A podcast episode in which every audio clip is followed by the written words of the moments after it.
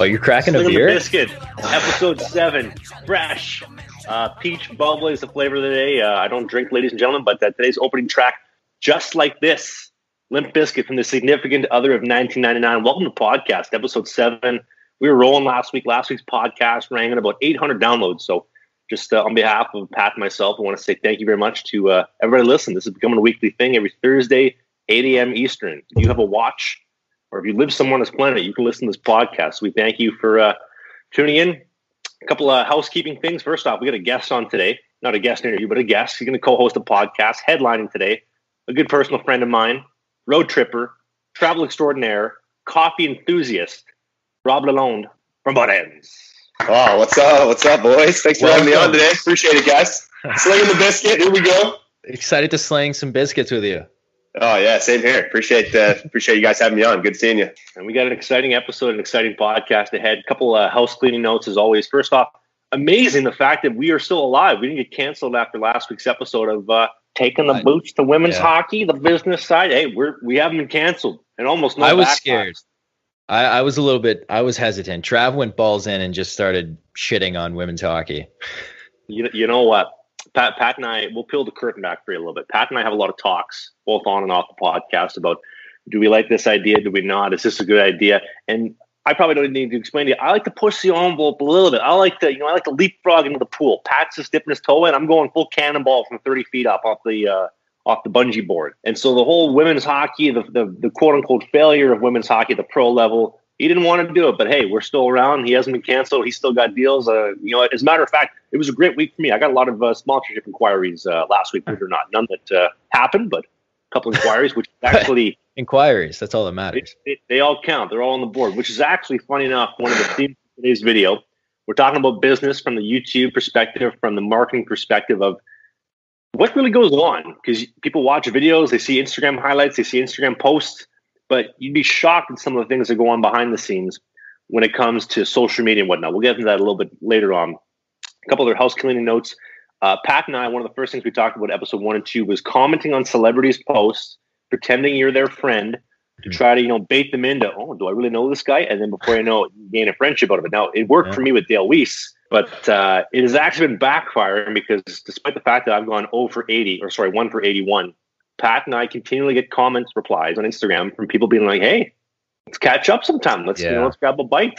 Who have you guys got from the comments? Like, uh, who are some of the people you've commented with? So- well, I was doing it. My I want to say it was like my freshman year of college. I was constantly commenting on the Rock's photos every day, just like I don't know, fucking around because he has 200 million uh, followers. I'm just like, hey, looking good, Rock. Been a while. Happy you're doing well. Like just stupid shit.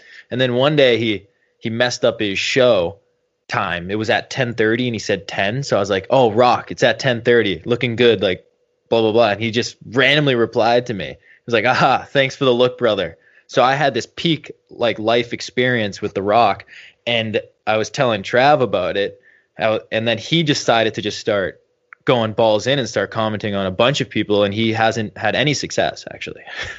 Nothing, Trav. You got nothing. No replies from anybody.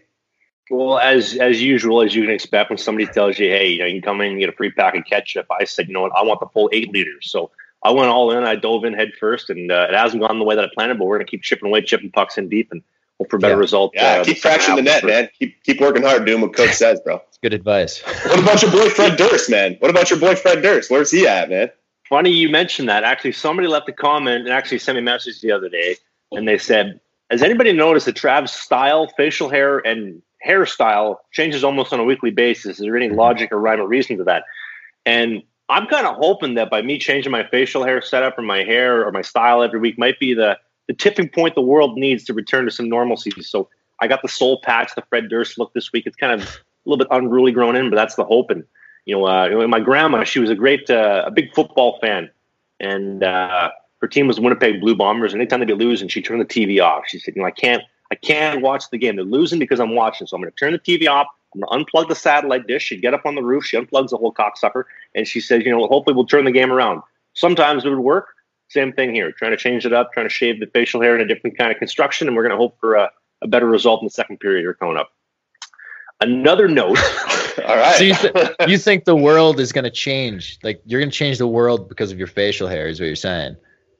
I'm, I'm hoping for that hail mary, but we'll find right. out if it's going to work or not. Yeah, man, switch it up. See how the world reacts to you, bro. That's what's yeah, up. for sure. On that topic, we, we yeah. talked last week about keeping politics out of sports. Like, let's let, let's let's say that for the CTV news, let's say that for the Fox, for the news reporters. Let's let's focus on some sports here. Some news out of the uh, Olympics last week. They said that for this coming summer games, the 2021 summer games, I think Tokyo is it in Tokyo they're at this year or whatever.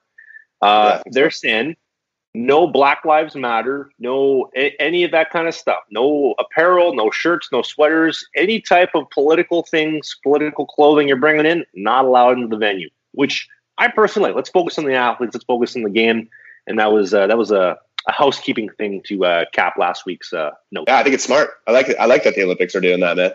Uh, what do you I guys think? So. Where yeah, that's what we discussed last uh, week is how we are so like about keeping it out of sports because that sports is something that brings people together. And the second yeah. you start bringing politics into it, it's splitting the sports audience in half, you know, and then it's just adding to it. There's only so many things in the world like that can bring a group of people together regardless of the background like sports, entertainment, like a movie, TV show, maybe a concert, you know, and then if you start bringing the view into it, then it's just just fucking it up a bit. Let's focus yeah, on the athletes. Let's see some world class talent. Let's see some yeah. performances of a lifetime. Let's enjoy it. You know, Michael Phelps has 12 Big Macs before a race. That's what I'm looking for. I want to hear more about that. Yeah. On the uh, on the topic agenda for today, we got a couple things we're talking about. Again, uh, good personal friend of mine, Rob Lalonde, and uh, met Pat as well. So everybody's kind of familiar once from once upon a time in a pre-COVID world. But uh, he's our guest on uh, for this week. Kind of the topics we got on deck this week. Uh, first off, uh, I'm working with uh, Pepsi and the NHL on uh, a little bit of a collaborative deal, and uh, I ended up getting on a phone call the other day with um, with the, the marketing lady who's in charge of all that. And so I, I, was curious because she had a gender neutral name. Her name was Alex, and I'm like, is it a dude or is it a chick? Like, what is it? So fired up the old LinkedIn machine, absolute Smart. rocket. I would sniff her bathwater. Let me tell you, sniff her farts. I, is that something really you do? Curious. I mean, I'm open minded. I'll try anything you once. Just you see a girl on Instagram and you're LinkedIn in your case, you know, immediately you're just like, you know what, I want to sniff her bathwater. Nothing, no in between, just right to the bathwater. That's how they do it up in Winnipeg, Pat. Interesting. Listen, things are going to work or they're not going to work. Let's just cut right to the chase and find out. Get in the tub, soak in that shit for about a half hour, and let me go to town. Let me, you know, let me go to work here. Let me chip some pucks in deep. You should and, tell her that. You should you should mention that on her LinkedIn. Message her on LinkedIn and tell her you want to sniff her bathwater. See how that goes over. He's single, ladies. He's single, ladies. Trap four others right here. He's single. I did send her a friend request on LinkedIn. It hasn't been replied to yet, but I did send her a, or sorry, an invitation. They call it. Yeah. But uh, that was a little little icebreaker for this week. A couple of things we want to talk about. Uh, Pat's passion about college being a scam, a financial scam, and for many other well, reasons. Yeah, we do. Do you want to get into that right now, or are you just listing that, That's gonna be a big one. We'll we'll list off yeah. a couple things. We'll get okay. into that in a second. Also, I wanted to talk to you about the business, not just the business perspective of YouTube and influencing, but we also have somebody who's you know a guest on the podcast this week who has a business. Who you know when I think of social media, the hockey realm, Rob has a company that somebody like me would work with, or somebody like Pat would work with. Like th- this is the manifestation of kind of all you know different walks from from this end of the spectrum for for the hockey um, almost influencer spectrum, shall we say. So we're going to get into that. Uh, another thing, uh, there's a new research topic that came out this week. If you got a big nose, apparently you got a big hose. So the hmm. size of your schnoz is in correlation to the size of your rope. I saw that. I've never been. there you go, Trav. All right, man. Things are looking up for you, man. there we go, Trav. Woo! There you go, man. Big nose is in vogue right now, Trav. Yeah, keep playing that card. There you go. summer. I'm ready. I'm fired up. I'm ready to go. Speaking of fired up, first topic of the week we're going to get into Tom Wilson. Take it away. Hot topic. Well, this is the this is the most hype hockey has been in a while. I think this Tom Wilson incident. I I, I was stirring the pot a little on Instagram because I mean, in all seriousness, like yes, the the initial little like shot he gave um, was cheap, but it in the grand scheme of things, it's not even near the worst that he's done, or never mind that anyone's done. And it was really he gave a little cheap little shot to the shoulder, and then Panarin jumped on him, and they had a scrum. Now, people had a big problem with it being Panarin because he's a star player, but I mean, if you really just take out the names here and look at what happened, it was really just a scrum in hockey, which makes hockey exciting. And I, I put that on my story. And uh, a lot of people agreed with me. I, I, I was stirring the pot though. I was more, you know, Tom Wilson did nothing wrong. You guys are soft as fuck. Panarin's a scumbag. You know, adding adding to it a bit. But a lot of people agree with me. There was a then a fair amount of DMs that I got calling me like an absolute dirt bag of the world. I'm I'm I'm retarded. I'm I'm stupid. I'm a clown for thinking this and all this. Now, I want to hear your guys' opinion on the situation. Do you are you guys is that just part of hockey or do you think there was some fucked up thing that Tom Wilson did go going on here. I mean, honestly, man, like I think uh, you know, looking at the incident, like watching Tom Wilson's game, like he's kind of a, a blast from the past kind of a player. Yeah. Um, in a, in a, in a, in a time that when I played, like I haven't played, I retired back in 2010, and back in the day when I mean, that's the kind of player in a way that I was, where you know he's he's a skilled player, he's a good player, an effective player, but he's also you know he brings a sense of violence and a, and a real nastiness to his game and quite honestly, I mean, I think he's one of the key pieces to that Washington Capitals team. He's really the For kind sure. of guy out there. He gives he gives all of his stars tons of space on the ice. He's the kind of player that you know the quintessential. You love him if he's on your team, and you hate him if you play against him. And you know those guys have been sort of uh, you know in hockey and part of hockey since you know since I can remember. And I think the game is moving a lot you know away from that a bit. You know, in the last especially in the last like ten years or so. You know, with all the talks of head injuries and things like that um, but you know, I don't know, like that that scrum, for example, you know, was was definitely a violent, you know, violent act and a violent play, but it was definitely not the worst thing that we've seen out of Tom Wilson or in the NHL even this season for that matter.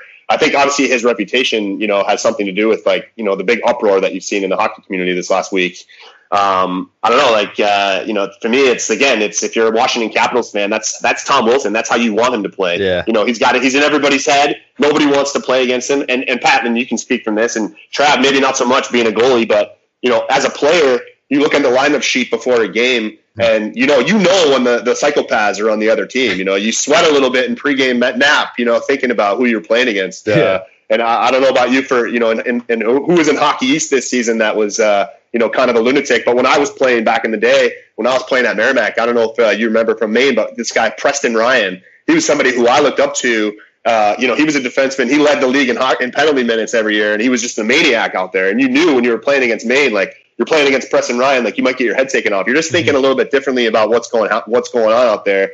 Uh, so you know, as as as crazy as Tom Wilson is, he plays on that edge, and I think he gives Washington definitely a little bit of an edge, especially going into the playoffs this year.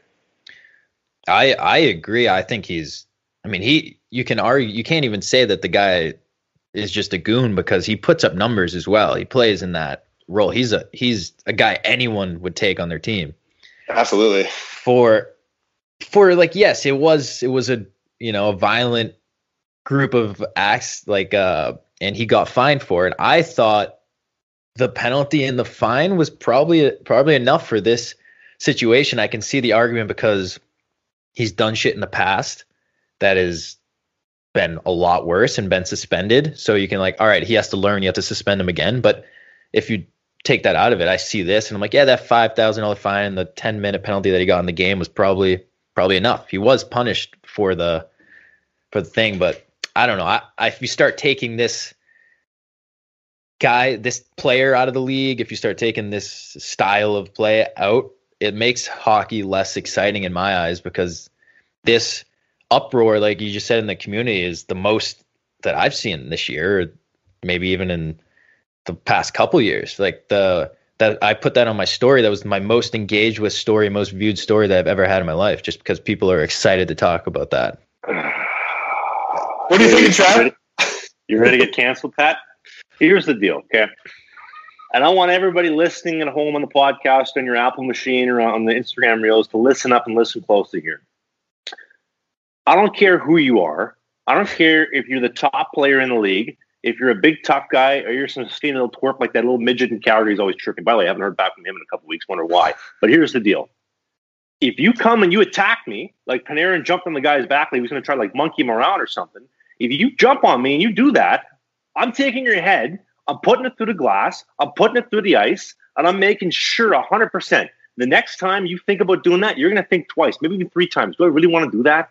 Do I really want to come into Trav's crease and give him a bump? I will fuck you up. If you come into my crease and you bump me the wrong way, you could injure me. You know, same thing with Wilson. You want to jump my back? you can fuck the guy's neck up. And now they're talking about, oh, well, Panarin lost his helmet. He could have whacked his head on the ice. Too fucking bad. You get you jump on the guy, you try to attack him, you lose your helmet because you're completely outmatched, you're outgunned, you're outman because you're like 140 pounds soaking wet, and you're playing against a tough guy who is just a bull, just a brute on ice. What do you expect? And then the Rangers with this horseshit of George yeah. Parros is not fit to do the job. You know what? George Parros is fit to do the job because you know what the guy did? The guy went home, he turned on the VHS, looked at the tape of the game, didn't turn on Twitter, said, ah, five grand. I'll write the check up. I'll write the, the fine up for that. All right, Tommy Wilson, five G's. Thanks.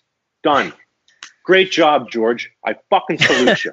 I mean, I yeah, I see what you're saying, man. Look, like Panarin's got to know, like, if you jump on Tom Wilson's back and you and you engage with the guy, like, you, you know, you might end up getting body slammed, you know, on the ice. So, but and I also think, man, everybody's giving like calling Panarin a little twerp. Like, Panarin's a savage. Like, I, I don't, I, you know, I, I, I've seen him off the ice, like his workout regimen, his routine. He's yeah. he's not just he can handle himself. I mean, you're dealing with Tom Wilson, who's obviously, you know, you know, one of the biggest heavies in the game. And you know he knew the stakes, and he was you know Panarin was in the game trying to defend his teammate who was getting kind of played around with on the ice. But uh, yeah, man, I, I, still think if you're the NHL and you you you know you're you're trying to look at the future of your game, and you know obviously head injuries are a big thing, and you can't have your superstar players getting chokeslammed on the ice. You know, I guess you know this is good for this week, but you know long term is it the right thing? And they've already been trying to send a message. Like I've seen Tom Wilson get suspended for hits that were you know questionable in the past. So if they're going to get if they're going to set that precedent, you know, in the past, if you're going to get five game suspensions here and there, then you know what he did the other day again is like, all right, man, like we can't be having these kind of with these these kind of plays if you're the NHL, and that's the that's the the path that you're trying to take. You know what I'm saying? And you know, like you said, Pat, like uh, it's exciting for sure, and like for sure, I'm somebody who loved. You know, I grew up with fighting in a game and, and a lot, you know, big hits and stuff, and that's the hockey that I loved growing up as well.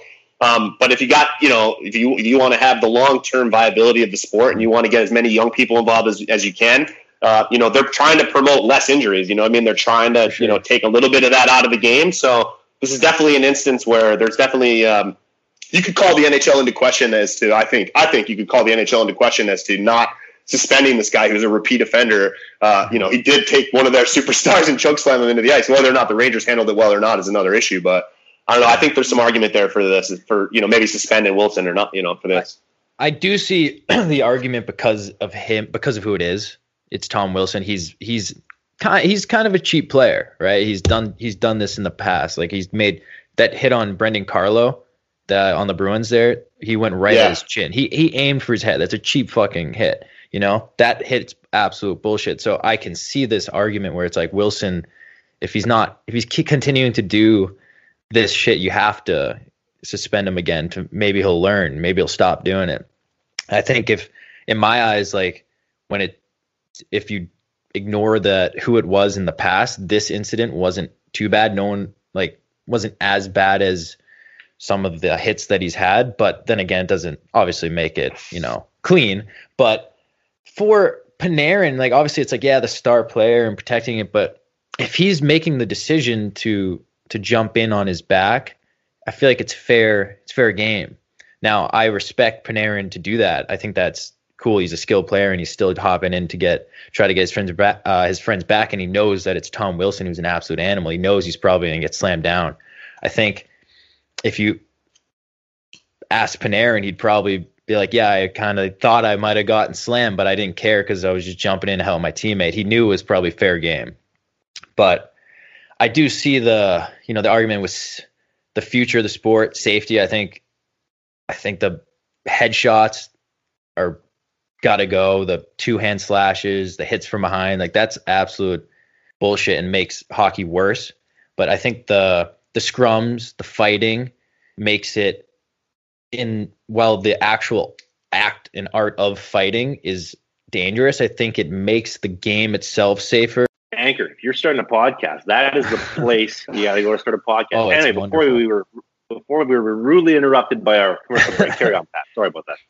Yeah, uh, I think it makes it a little different. Just having it there for that purpose, um, for like the defending to keep guys accountable, that you can't just go and headshot because because there's less fighting or we're making the game trying to make the game safer doesn't mean you can go cheap shot and get away with it. You know, like yeah, the suspensions can help if you keep suspending guys, but also that self policing, I think, can sometimes do more. If someone go gets goes cheap shot someone, then gets punched in the face, they're going, you know what, that didn't feel too good. I don't, I might not cheap shot anymore. Yeah, so no doubt. You think about it. You know what I mean? You definitely think about before you lay a big hit on somebody with their head down. Like, uh, you know, when you got a goon on the other team, like you might have to go. You know, you get jumped by that guy. You, you might think twice about like laying that big hit for sure. Absolutely. Speaking of big hits, as we transition topics here, I want to talk about the business side of YouTube, of Instagram, of the hockey world, and all that kind of stuff. And like we mentioned in the intro, I think we got three people with very, very extremely different backgrounds as far as that comes. You have, you know, Rob, who has a business that's thriving in, you know, in the hockey realm and in, in the influencer industry. You have Pat, who's just starting to dip his toes into the making money side of things because obviously playing for the NCAA for four years.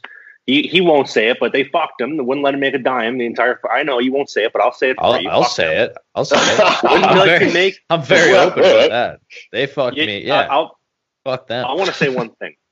yeah, the when NCAA the is tough. Hit, when the pandemic hit and they shut down the NCAA, I saw the news. The first thing I did, I texted Pat, monetize your channel because now you can make some money. Yeah. And so Pat's very fresh to that. You know, him and I talked you know, off the podcast about some business endeavors and some ideas, and then you got me, who I mean, if you if, if you got a check, I'll I'll do an ad for you. Anybody doesn't matter what you sell. Almost, you know, you could buy an ad for me. You know, you could be selling condoms, you know, Viagra, Mars chocolate bars, you know, internet services, you name it. I'll sell it for you. Yo, it kind of bit you in the ass, though. No, you got you had That's one sense. over in in Sweden, and they they weren't sending your your like followers or so, if someone bought the product they weren't sending it then you have a little beef you posted on instagram about it. Yeah see that that's actually that's a good kind of way to transition here is when when you're starting to make your way into the whole making money side in the hockey realm like pat is companies not like rob like smaller companies that are, are really eager and horny to, to get ahead in, in the industry they will take shortcuts. They'll try to take whether it be money from you or followers from you. They're trying to make the best business decision they can make. And the best advice I would give is make the best decision that you can make. So, for example, a lot of companies on a weekly basis hit me up and have had Pat up, and we've talked about this. And they'll say, "Listen, we'll give you a deal. For example, you know, this nice iPhone. You you want to model this iPhone? Well, guess what? We'll send you an iPhone. We'll do a giveaway. You post the giveaway. You know, people got to follow us, so we get some followers and then we're going to give away that iPhone that we gave you to your followers. And then we might give you some kickbacks. So at no point have they invested anything really. Like these companies try to really take advantage of you and try to offer you uh, you know, commission sales deals or just terrible deals to take advantage of you. And you, you got to just lay your foot down with a lot of these companies that straight up want to take advantage of you and want to use you for your followers and use you for your clout. And then after you start doing that, you start, you know, getting some respect from your audience. Your your audience itself is what you're trying to monetize. The people that listen to the podcast or that watch the videos, that's what you're selling to companies. I have, you know, 100 people listen to the podcast. I have 100 people watching these YouTube videos. There's 100 people that I can give to you and sell stuff to you and make you money off of. That's what they're coming for. And it's a very fine line between where do I want to make money and do I have to be like a businessman and be very almost shisty and where is my passion? Like where where do I draw the line between the money isn't worth it? I need to, to keep the people happy that are coming to watch these videos or coming to listen to this podcast because I am nothing without them. Without these people, I can't make money. Thoughts? Well, you won't have that trouble if you visit buttends.com and use yes. promo code TrevSucks for 10% off all of your butt ends grits. There's no bullshit going on there. Well, yeah, we won't, we won't mess around. We'll be sending them out next day in the mail. You'll be getting them in the mail, and uh, yeah, we won't have any trouble with you. Hey, hey, Trev? Never had a problem ever with shipping. All right. There we go. I've even been able we'll to ship out my own grips all the time. I went to Buffalo, Rob. I shipped my own grips out. Yeah, exactly, yeah. man. There is some good companies out there, such as Butt Ends. But there we go. I think I think with like what Trav was talking about with some companies, it's and especially with me too like i'm new in it so I, will see these people trying to do and like they want to do an ad on my page and they kind of, that example he gave about like sending an iphone but oh then you're giving it away and you're just posting it and you're promoting us and i kind of like had a situation like that recently i'm still kind of in it but i'm like thinking about it i'm like hold on now i'm just giving a free ad on my page. I'm not getting an iphone. I'm not getting anything. You know it's not apple doing this. This is just an example but apple so, does not even know who yeah, we are. no Travis but, sorry sorry sorry, yeah. But yeah, I, am sitting there and I'm like, hold on, they're they're kind of trying to just get a free ad out of me, and I, I think we, I, I, think it's important to make sure where we stand our ground is what I'm kind of learning because I, we don't want to underestimate the power of like an ad on a social media creator's page. I think it's kind of trending towards it's it's more effective than having a commercial on TV or an ad on TV because these are people that who have a real following and influence and they're promoting it to their people the people that they influence and i think that is more powerful and impactful than and i think that's what i like i'm learning i can't we can't just like you know give in because we're getting a little promotion or you know sacrifice a free post or something like that we kind of have to maybe stand our ground a little with certain. Well, how do you decide? how do you guys decide then? Like, you know, what's going to be the deciding factor that lets you open up your audience to a company or a brand or somebody that wants to have access to it? Like, what do they have to offer to you? Is it a financial reward? Is it uh, is it product? Is it like good value? What, what is it? For for the way that I see things, they have to be investing something in me the same way I'm investing in them. So, for example, and, and the giveaway one was probably one of the better ones out there. I, I, think an even worse one is a company with a service, not an actual physical object. They say, we'll give you, you know, 5% kickback on the sales you make. Well, you just gave them a free ad and you're hoping for a 5% kickback. They've invested nothing. For me personally, I would much rather a company say, listen, we'll pay you, for example, and I'm just using this as an example, we'll pay you $1 for this ad and whatever results happen are yours are yours to keep. So, for example, Manscaped they give me a dollar. I just pie in the sky.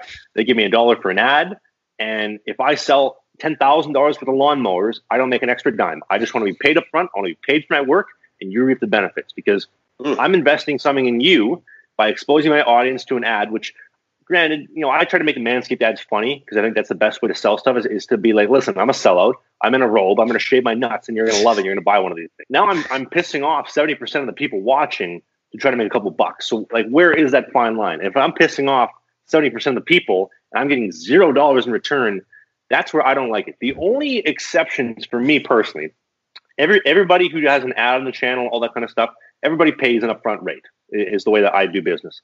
The only exceptions funny enough, is the one man on the show, butt ends, pro laces, and block are the only exceptions where these are products that I've been using personally before I was even charging for ads. I loved, I bought in, I believed, and I was thankful for the fact that Rob gave me an opportunity to represent butt ends in the product way before I was making real money, way before I had a huge following. And for that, I'm thankful. And I'm not going to charge you. I'm happy to take a couple bucks off kickbacks, which use a promo code Travis sucks 5% off your butt ends script. but with that being said, I'm thankful for that opportunity, and I'm loyal to those that have been loyal to me. And if you're coming in big dick swinging, you know, I got 70,000 followers on YouTube right now. And if you're going to come in and say, I'm going to give you, uh, you know, 10% kickback on some socks, mm. you can kick bricks, buddy. You're not getting it out on this channel. Yeah. Sorry. And it happens a lot more than you think. And that's honest to God, the number one way I think you monetize something like a YouTube channel or a podcast by gaining the trust of your audience that you're not going to sell shit. Like, for example, people ask me all the time, and, I, am amazed that the people actually care enough to ask this. They say, "Does the lawnmower actually work? Can you actually shave your schlong with it?" And I say, "Yes." I use it on my schlong personally. It works. And then they buy it. They're happy. They use it, or you know, they use the butt ends. They use the pro laces. They're happy with it, and you gain the trust. So now you converted somebody one time, and you'll keep converting them because they trust you. When you start selling and hawking out all this shit that doesn't make any sense. I know I like to make fun of the fact that I am the internet's biggest sellout because you know I'll, I'll do an ad for almost anybody there is some moral standards that do go into it outside of I need uh, you know a couple bucks for gas money this weekend because I got a date that lives 25 minutes away and gas is a buck 29 right now. No, it's good, man. You got to think long term, right, Chad? Like you're not going to just sell any product because you know that you your audience is really listening, you know, and they really, you know, if they if they lose trust in you, then you've lost everything. But I think what you're doing with like Manscaped ads, for example, like you mentioned, like I'm a fan of your channel. I watch your shows, and like you know you've made it part yeah, of the show yeah, yeah and, and, and, you've made it part of the show and it's like you know it's another piece of another way to entertain your audience even though you're like oh i'm a sellout i do the ads but you, it's not that you're just on there hawking the ad. Like you make it a script and you have like a little bit of a, a character that you've created around it. So you're, you're still getting value from creation of that ad as well. It's not just you're providing them the value. I mean, Manscaped, I'm sure is happy with what you're doing with them. Um, but you get to, you know, be creative and, you know, do a little acting. You know, I've seen you play multiple characters. You're in bed with yourself. Like, you know, you're pushing it, you're stretching it out and like, you're providing something that your audience, you know, it's an ad and everybody knows it's an ad, but there's a little bit of a, of humor there. There's a little bit of comedy there for everybody to enjoy. I got one I'm working on right now, and, and I showed Pat. It's not finished. I showed him before the, uh, the podcast. I'm actually getting run over by a truck. Like a pickup truck is literally plowing nice. me over just drill, just driving through me, and that's going to be the next one of the next upcoming Manscaped ads. It's going to be yeah great. If you hate me and you want to see me get crushed, yeah, Pat loved it. I, I, think that's so. the key, though. Like Rob just said, is that if you have an ad and you're gonna put one on to not, you know, make your audience be like, oh fuck, another ad, that you add it entertainment factor to it. You make it funny, you make, you know, and then the audience is engaged and they're getting this entertaining skit and they're like whether or not they're like going to go buy the product or think the product is cool, they're getting an entertainment factor and they're like, oh, this was enjoyable to watch. I'm not going to wa- uh, go buy it, but I don't care that this ad was there because I liked it. I laughed, you know. So I think that makes it so your audience doesn't get sick of you, you know, selling out in your in your words. Well, and I think too with that point, that's also win-win because I have the ad, I'm putting in the video. You're not going to watch the ad. It can go one of a couple ways. You can you can watch the ad, you can buy the Manscaped package, and that's great because now the company made money they're happy with me and now i'm going to make you know maybe i, I get a, a, raise next contract or whatever right? So that's the ultimate win-win. The next is you watch the ad and you're like oh another one of these and now you're pissed off and now you're not going to come watch the video because you're tired of seeing the manscaped ads. That's the worst case scenario. The second best case scenario would be you watch it you never buy anything you just lurk you know you lurk in the comment section you make comments about it you enjoy it but you don't buy anything. That's great because you haven't gotten pissed off and it's still a win-win because you're still watching the videos that's kind of what you're you're aiming towards doing. I think one example that comes to mind. I don't know if Rob wants to talk about it. There's an influencer. She she doesn't. She's not around anymore. Rob knows exactly what I'm talking about. Goes by Beer League Beauty. Uh, used to go by Beer League Beauty, and I remember when she's not around anymore. Yeah, I was no, just gonna say that. What happened to her? Vinny Sauce told me that she, she deleted all of her stuff because she was tired of being uh, shamed online. That's what he told me. I don't know if it's true or not, but that's what he told me. And I remember when she was first coming on the scene, she was just popping off left and right because you have this at this time. This is what was this 2016, 2017, Rob? Uh, yeah, man, probably right around there. So she's coming on early in the scene, and never before have I ever seen a chick on Instagram flaunting, you know, hockey and, and sexualness the way that she does. So now you got tits, ass, some stick handling, and some okay looks, and and beer. Uh, yeah, oh, and, and, a little bit of liquor, a little bit yeah. of liquor. Well, the, the key, I think, also too, you got to mention like her name's Nicole. She's actually she's a pretty good player. Like uh, I've been on the ice with her a few times, and like you know she's no slouch, man. She's got dangles and she can skate. So that paired with everything else that you guys are talking about really was what the I think the secret there with. Oh my gosh! Like this girl actually, you know, and you got we're all hockey players. You can see hockey player on the ice, and you know one when you see one. And one of the things I think that you know she had going for her was that she was a really good skater. Played at you know she played college hockey. So I think where she really truly fell off was she didn't understand what she had in regards to her audience and the fact that she thought that I, I think personally, I've never talked to her, so I wouldn't know, but I think that she thought she could sell any ad, any product, any company because you know she's she's flaunting herself online in a sexual manner and she can sell anything. And what she didn't realize was she's just selling, selling, selling, selling, selling, and not actually giving you any value. The only time she would really give you any value was when you know she's making a post about her new boyfriend or whatever. Well, you can't be a you know a promiscuous, scantily clad woman online with a boyfriend. It does not. It's like it, it it doesn't work. You know what I mean? And that's really where she fell off. And I think that she got upset because you know she's putting her relationship on online. People are disgruntled because they, they want to see her single. They want the, the image of her being single, this attractive female who plays hockey. And now that you know she's she's dating some van life, you know, beer drinker in the bush. You know that that's where she really fell off. And a lot of people don't they undervalue their audience. And the reason I say that is because the you know the Kardashians, Dwayne the Rock, you know, they're all great people and they have mass followings, but it's not personal. I would never relate to the Rock on, on a level like that because he's a celebrity. You know, smaller influencers like Pat, who has twenty thousand followers, where you can send him a message and he'll reply. He do he won't charge you on Cameo. He'll actually reply to you on Instagram. I think that's one of the magical things because it's personal. People feel connected, and that's how you sell. I think.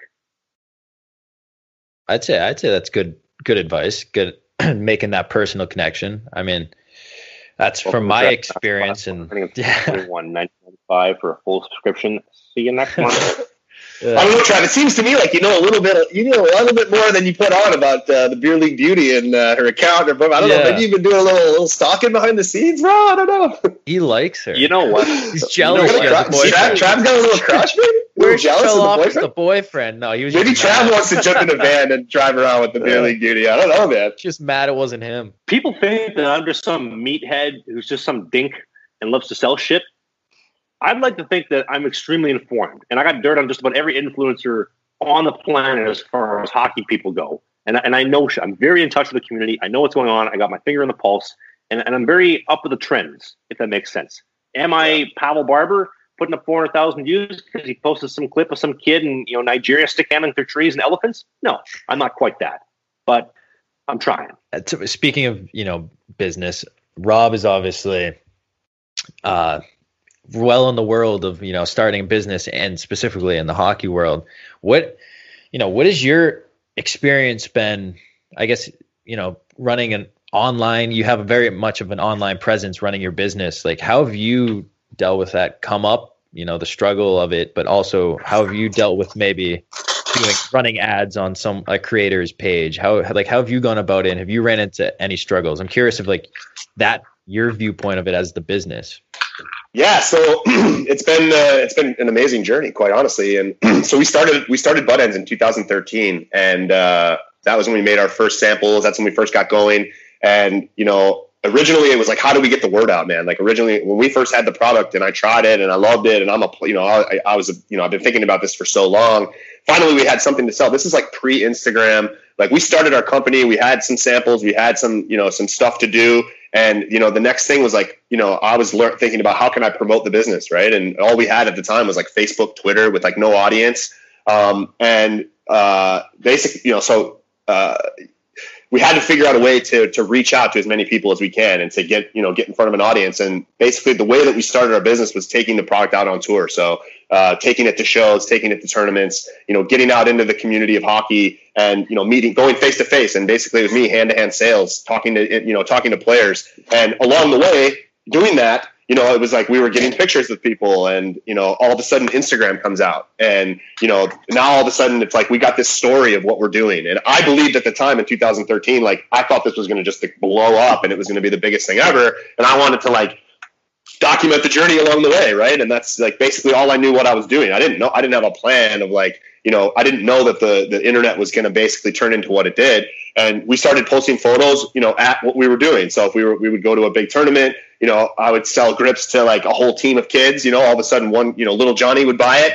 The, you know, the, the star center would buy the grip. And next thing you know, I'd have 10 or 12 of his buddies come over and buy the grips you know, it was a feeding frenzy. People mm-hmm. throwing money at me trying to get these grips, and it was exciting. And I was trying to capture that excitement and you know, getting photos. And you know, in the beginning, it was all just photos. We didn't have capability to upload video on Instagram at the time. And I would take a photo with a bunch of kids and like from you know, you know, let's say the Don Mills Flyers outside of a tournament in Toronto, post that online, and like these photos were like blowing up. They were doing really well. It was exciting. And it was like you see all of a sudden our audience start to grow and um, it was right around that time you started to started to really feel the energy and people's excitement about the product and the company. And that's when I started to think like, all right, now we got to figure out like how can we get people to know about it more. And it was like, all right, let's find out who the popular people are in the in the in the sport, and let's find out who's doing stuff online. Guys like Trav, for example, guys like you know Zach Bell at Always Hockey. You know, I remember reaching out to Zach when I think he was like I think he might have had like 7,000 followers on Instagram. And uh, I was like, hey, man, you want to try these grips? And it was like, let's try to just send the product you know, that's a cool product. You know, we had guys in the NHL, like shout out to my buddy Brandon Prust. I was just talking to him the other day. Uh, he was using the product in the NHL in 2013. So I was like, yo, we got NHL players using our stuff. You want to try it? I'd send them, you know, mm-hmm. Trav, for example. And, um, you know, I realized the importance of like, here we go. Like these guys have, have a big audience. You know, I'd like to get them to talk about it. And um, that's kind of how we got started as a business of like, uh, you know, uh, getting in front of other people's audience and growing. I'm just like thinking, how can we grow our channel? You know, have Trav do a video on his his YouTube show, have him post about it, you know, you gain a few followers here, and uh, that's kind of how we got started with building some of our relationships in the sport and uh, and growing from there. And uh, yeah, it's been uh, it's been an amazing journey to uh, you know along the way. That's that's really cool. Actually, you were out there really in the grind before social media. You you really had to interact. You were out there just going rink to rink, and uh, I think I mean it seems that it comes very naturally to you. You seem to just have that you know that energy where you you can just run up and talk to someone and it's inviting you know for a kid if they see you, you know standing there you're not just quiet like here's Buttendz you know. Does but does that does that come very natural to you when you're out at a rink? Can you just run up to anyone and be like hey like Buttendz you know? Does I that mean, always if yeah, I cut like, you off for two two seconds the amount of times I've been with Rob at shows like the, the Let's Play Expo or out and about and some kid will be touching a grip or, or looking at something or just out and about they'll just be like hey man, you ever heard of Buttendz? Like, it's amazing. Just like like Rob and I are having a conversation about, oh yeah, you know, for lunch, you know, I might get the hash browns, I might get a diet. So hey man, you ever tried heard of Buttendz? We're trying just like the energy and just the on a dime can sell lube to a nun. It's incredible guys i mean you know and like you mentioned i appreciate first of all i appreciate that that you can see that and that you know i appreciate the compliment that means a lot you know that people like yourself and like, you guys can see that energy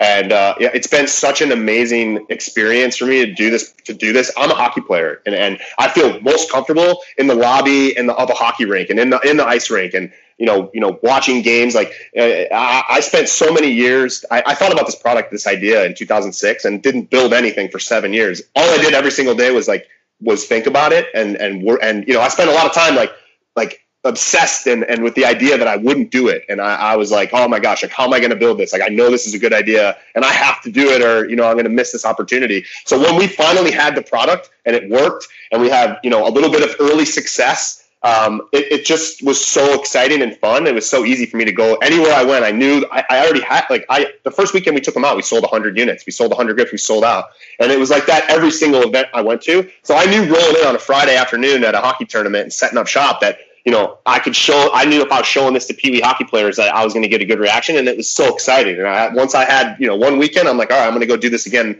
uh, and again and again. And you know, it's a lot of practice. You, you kind of you start to realize you get a lot of the same questions, you get a lot of the same excitement each weekend, and it, it's you know just like anything, you do it more often, and you get you know you get good at it.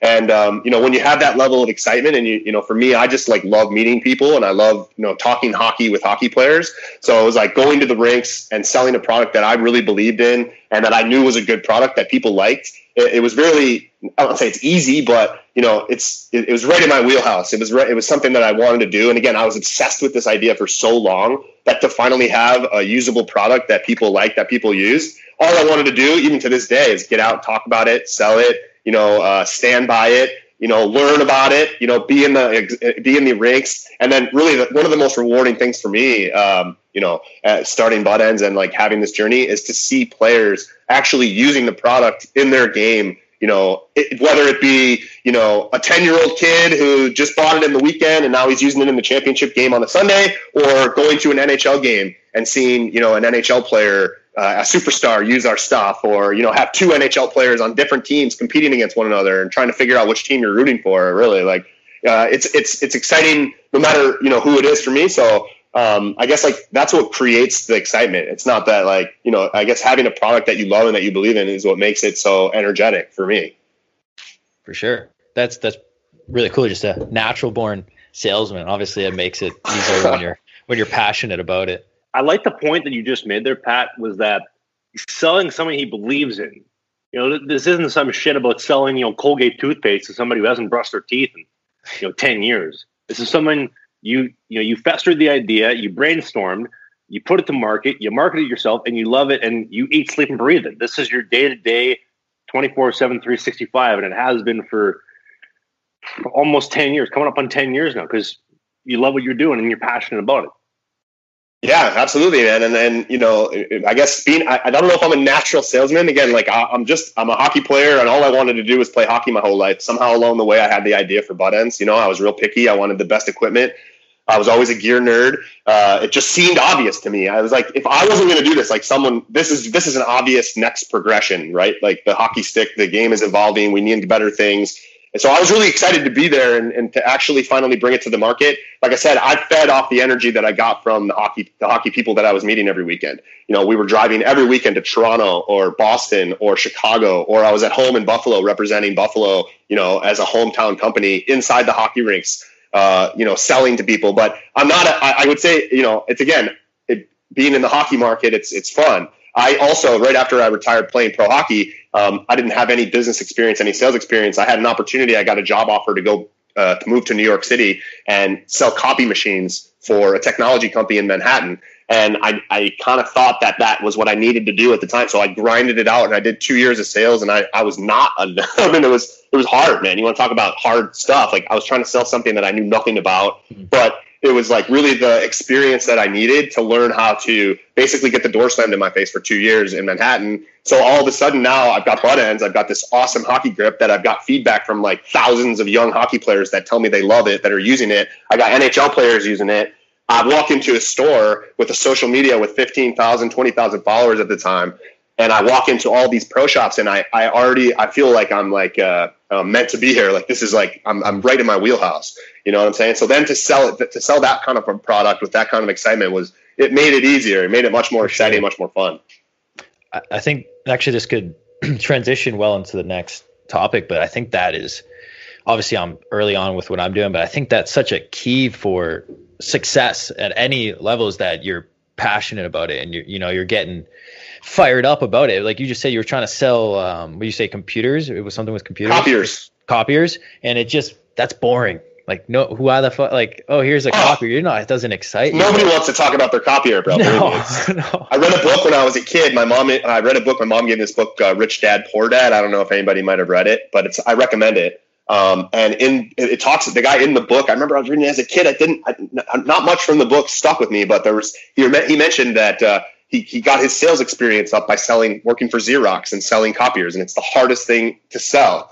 He, he gave me his card. He's like, come, you know, hit me up, come to New York uh, and you come work for me. And I was like, all right, well, whatever, man. So like I hit him up. I went to New York and it was a, it was a copier job. And I had remembered re- reading that book, Rich Dad Poor Dad. And I was like, uh, you know, I was thinking about what was, what was I going to do next? I had the idea for Buttendz, but I didn't have any momentum. I had never built anything. I never started a business. I didn't know really what I was going to do.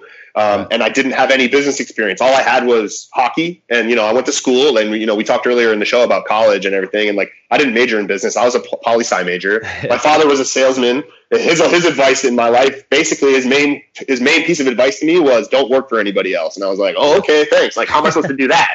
You know, I didn't know. And here, so I got this opportunity. I got this offer to go sell copy machines in Manhattan, and I took it. And um, you know, I, I didn't know where it was going to lead. I still wanted to do Buttendz, but I knew I needed to like. I think I, I well, at the time I was like, I got to go out and see what it really feels like to sell. And selling yeah. copy machines, I knew nothing, man. I, I literally would walk in and, and, people knew more about the machines that I was selling than I did, and so it was ter- it was tough. I mean, I'll be honest. Like I was, I went from being a pro hockey player and a college hockey player and a, you know somebody who was signing autographs and doing radio shows to all of a sudden I'm the bottom on the on the sales uh, wall, you know, on the board. I'm the last name with zero on the board, and I'm getting the door slammed in my face for two years. But that that experience of like you know learning how to create a forecast, learning how to create a sales list and a target list, transitioned to butt end. So now all of a sudden we've got this product. It's got excitement.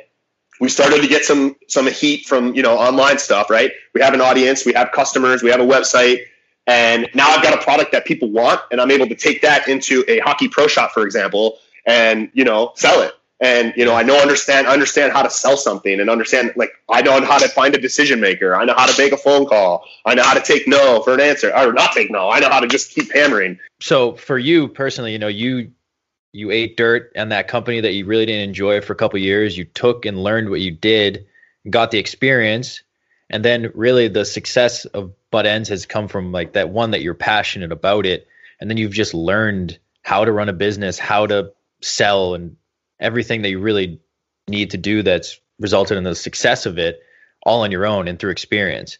Now, when you look back at college, when you didn't even major in, in business, do you think college is is necessary for for everyone or just in general? Do you think that you learned something in college that that you could apply to your you know your professional life?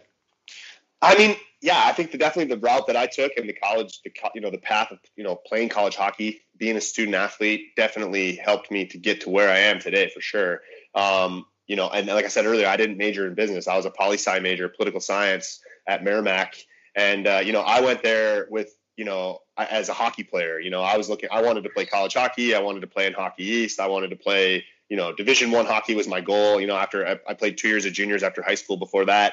Um, but I, I, don't think that that college is necessarily uh, a, you know necessary to well for sure not to do what I do. I think you know uh, you know, getting life experience and going out and, and, you know, learning new things and, and trying new things is you can learn a lot on your own. You don't necessarily need school. And I don't really think, you know, college trains you to start your own company. I know like, you know, I wasn't in, I wasn't in the business program and I definitely learned a lot from like watching some of my, like my girlfriend at the time in college was a business major. I had a lot of friends on the hockey team that were business majors and I saw what they were doing and I was interested in it. I mean, and they did some entrepreneurial things in the in the business school. Um, but you know, I don't know. I always had the idea of like, well, you know, once I once I got the idea to want to start my own company, um, you know, I think I looked, I think I took some of the experiences of college, you know, with me, you know, and, mm. and helped me to mature and like definitely, you know, learning things at school, you know, becoming more educated, becoming more worldly definitely helps you. Um, but I again, for me, it was definitely one of the one of the biggest. Uh, one of the most important things for for my success as I got older, especially being able to start the business, was that I graduated with no debt. And uh, you know, I think had I been had I taken out a huge loan to go to school and uh, you know had to repay that loan like right after college, I think that probably would have hindered my opportunity to hmm. start Buttendz because we started on a shoestring budget and you know, if I had to be working a job to pay off my loan that I had taken for school, it definitely would have probably hindered me. So um, for me, like the, the main goal was hockey, and like you know, I was fortunate enough to you know get a scholarship playing junior hockey, and and um, you know, I had to pay a little bit my freshman year, and then I was bumped up to a full ride after that, and I didn't have to pay. And so you know, graduating with no student loan debt was probably the biggest uh, biggest help for me. You know, as because then I could go play pro hockey and kind of bum around for a few years and like I didn't need a lot of money because I wasn't, you know, having to pay off that debt, so I could go play pro hockey. And again, that four years of playing in the minors um, was huge for us as a business, as a company. You know, starting a hockey company, the connections that I made, and you know, the the relationships that I made, the market research that I got, being in the locker room those four seasons and playing those four years of pro, probably wouldn't have been able to do that had I had to, you know, pay off a debt. So college, uh, it, it, helped me personally and in my path, but uh, you know, getting that scholarship certainly helped but I don't think it's necessary for anybody that's like trying to start a business. I think you're almost better off just like going out and working, mm-hmm. going out, sell something, you know, learn sales. Like I mentioned earlier before, like having that sales job was huge. And I don't think you need a college degree to, to get a sales job and learn how to sell. So I don't know. What do you, what do you guys think about that? Yeah, I, I liked your point of view there. I think it's cool that, you know, you say like, you know, not necessarily that the, it was the academic part of college that you look back and you're like, oh, that really helped me, but more so the experience of being there is kind of what I got from what you're saying. You know, you played hockey, your goal was hockey, gave you the opportunity to, you know, obviously think of this Buttendz grip, go have that four years experience, and then you don't have debt. I think obviously the debt and scholarship kind of plays a uh, big role in if you're like, oh, is college necessary? Well, if you can go for free, you know, that's a different thing. Yeah, yeah, yeah go great. do it, right? Yeah, definitely, definitely take that path if you have the opportunity. And I think it's a good goal. Like I tell kids all the time, like you know, a lot of kids I talk to Canadian players, young Canadian players, and they want to play major junior, and I get the appeal of playing major junior. Um, you know, and, and play, being 18, being 19, playing in front of a th- couple thousand fans in major junior. But for me, I love the idea of like stretch it out. You got time you know what I mean? Playing college hockey gives you the opportunity. I went to school as a 20 year old freshman, and then I had four years of college uh, to, to season myself and develop and mature, uh, not only as a hockey player, because I'm definitely a better player at 22, 23 than I was at 18, but as a person and like, you know, learning things and really, you know, having, an, having that college experience for sure. Yeah, I, I view it similar.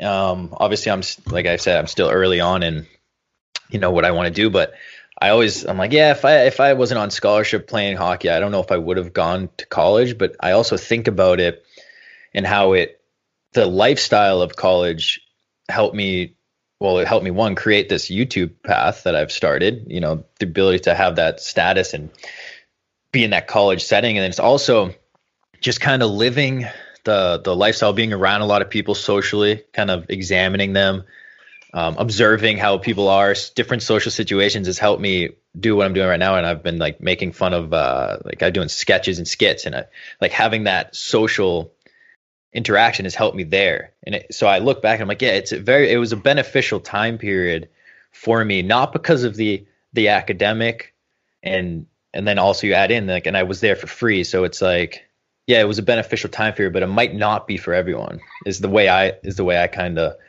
view it. And I don't know that the academic part, depending on what school you are, obviously is is gonna teach you about like the world now because it's all it's a lot of outdated info. Trav, what do you think with your with your you know a couple years experience here? Not, I mean, you haven't graduated college, but I mean, you've had you've dabbled in it.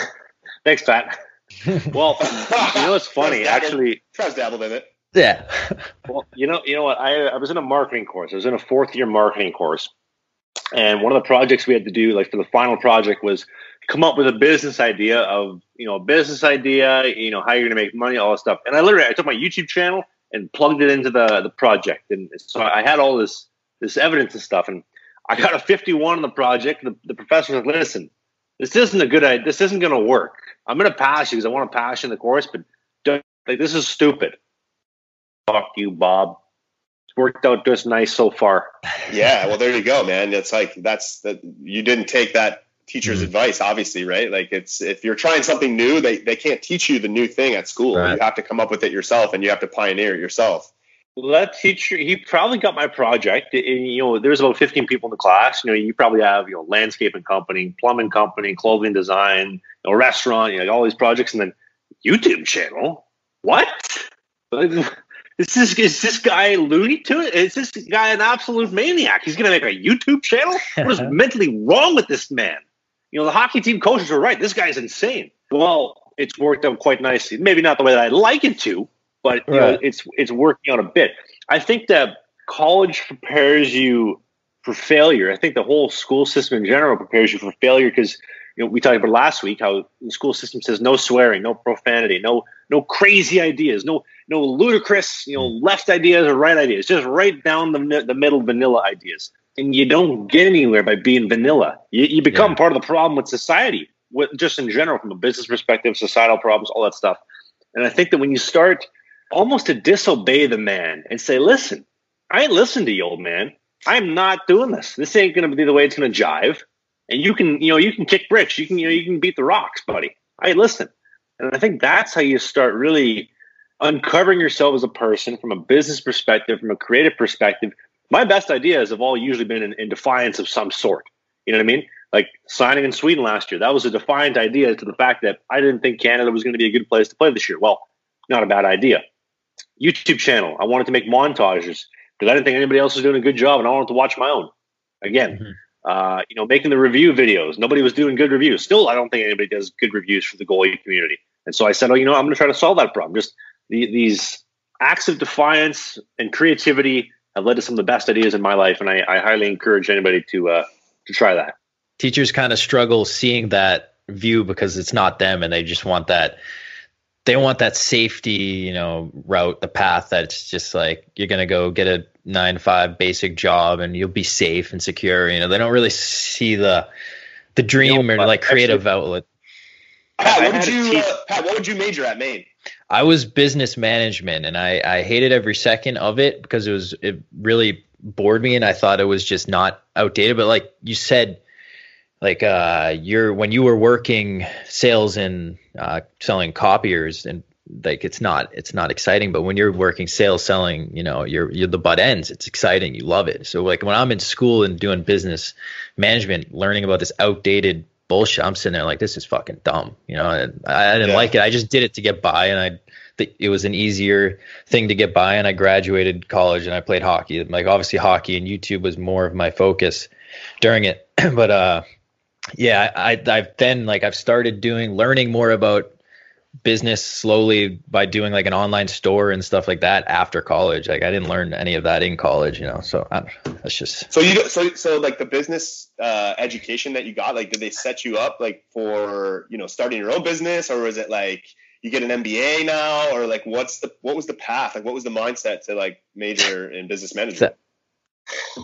They they they taught us these you know generic classes out of a book of the like we took business accounting, business finance, and all we had to test all these equations in finance, shit that like I don't. Yeah, remember. I hear you, like, man. Like I remember seeing like all the business majors when I was at Merrimack, and it's a good business school. Like the Girard School of Business at Merrimack was good, and like I remember being like, ah, that's a lot of work. Uh, Yeah. I'm going over. I'm gonna do poli sci. And I was like, I remember again. My, I talked to my dad. I'm like, Dad, like, what do I major in? Like, I don't know what I want to do. I just want to play hockey. He's like, just Yeah. major in something that you like, that you're that you that you're interested in, and you know, go from there. So I was like, all right, Right. I'll do poli sci. And, I remember I caught a lot of heat from my friends who were all Yeah. doing business. They're like, what are you going to do with a poli sci degree? Like, we're all in business. Like, we're going to get jobs after college, and you know, after we're done playing hockey. right. And I, I, I was like, I was like, yeah, I'll figure it out. And like in the back of my head, I'm like, oh man, what am I gonna do, right? like I don't know, but like I don't want to be, you know, doing four hour, uh, you know, group business class stuff. Yeah. Like, you know what I mean? I wanted to do my poli sci and then just go hang out and play hockey. Like, Yeah, they they definitely teach you how to get a job. It's more like how do you get a job, and and always in my head because I think you know the three of us think in that similar creative way or you want to be different type thing. So I'm sitting there in class. I'm like, I'm not going to work this job. I don't want to do that. And obviously the you get shit when I, I'm half paying attention in class. I'm fucking watching on my computer, watching UFC highlights. One of my friends next to me, like taking notes. She's like, dude, like we're doing like accounting. How are you going to do with the tests? I'm like, oh fucking, I'll use Chegg. I'll use Chegg. I'll Google it. like, and then he's getting mad at me. He's like, how are you going to like learn to get the job? I'm like, dude, when I when I want to do something, I'll learn it. Like, uh, I don't want a job. I don't want to be normal and boring. Like, so, and then you know that the Yeah. teammates kind of create that because they think that's what you have to do as well. But for us, it's di- like we don't think that way. You know, I don't, obviously I'm still, I, I haven't gotten to where I want to be, and I'm still kind of playing hockey. But it's just like, you know, I don't want to be normal. I don't want to be basic and have that boring job. So it's You know what? Okay. Actually, it's, it's funny you mentioned that because I don't know what the hell this has to do with anything. But when I was in college, I had this professor. His name was Bob. This is, this is another Bob. Bob Fisher, great guy. Go by went by Robbie. And Robbie, come boy, in Love you, Bobby. He, would- he would come in the class. He'd open the door. Morning, everybody. And he'd step his foot right to the edge of the room. Be like, "Whoa, whoa!" There's so much talent in this room that if I step foot in here, I blow the roof off the building, gentlemen. I like it. We're gonna have a good day. And then we start Oh. like you, you know, like, you just Little get different. you fired up. Yeah, it's different, different. But, it, Yeah. but it wasn't that, Bobby that, that mode, same eh? mantra. That's good. There's some good teachers. You know, they don't they don't all Yeah. suck. There's some good ones. I mean, but yeah, I, I definitely had a good experience. Like for me at college, I had a lot of teachers I liked, I had a lot of classes I liked, and I think I definitely learned a lot of things that I brought with me into my, you know, professional career as a as a business owner. But uh, you know, I, is it necessary? I don't necessarily. I don't think it's necessary. I think you, you know, you. For me, uh, you could just start a company. You don't need formal education to start your own business. Just get out into the world, get out into business, and uh, you know, have a passion for what you're doing, like we talked about earlier, and, and you'll figure it out. yeah, just learn the skills do you need to learn when you know.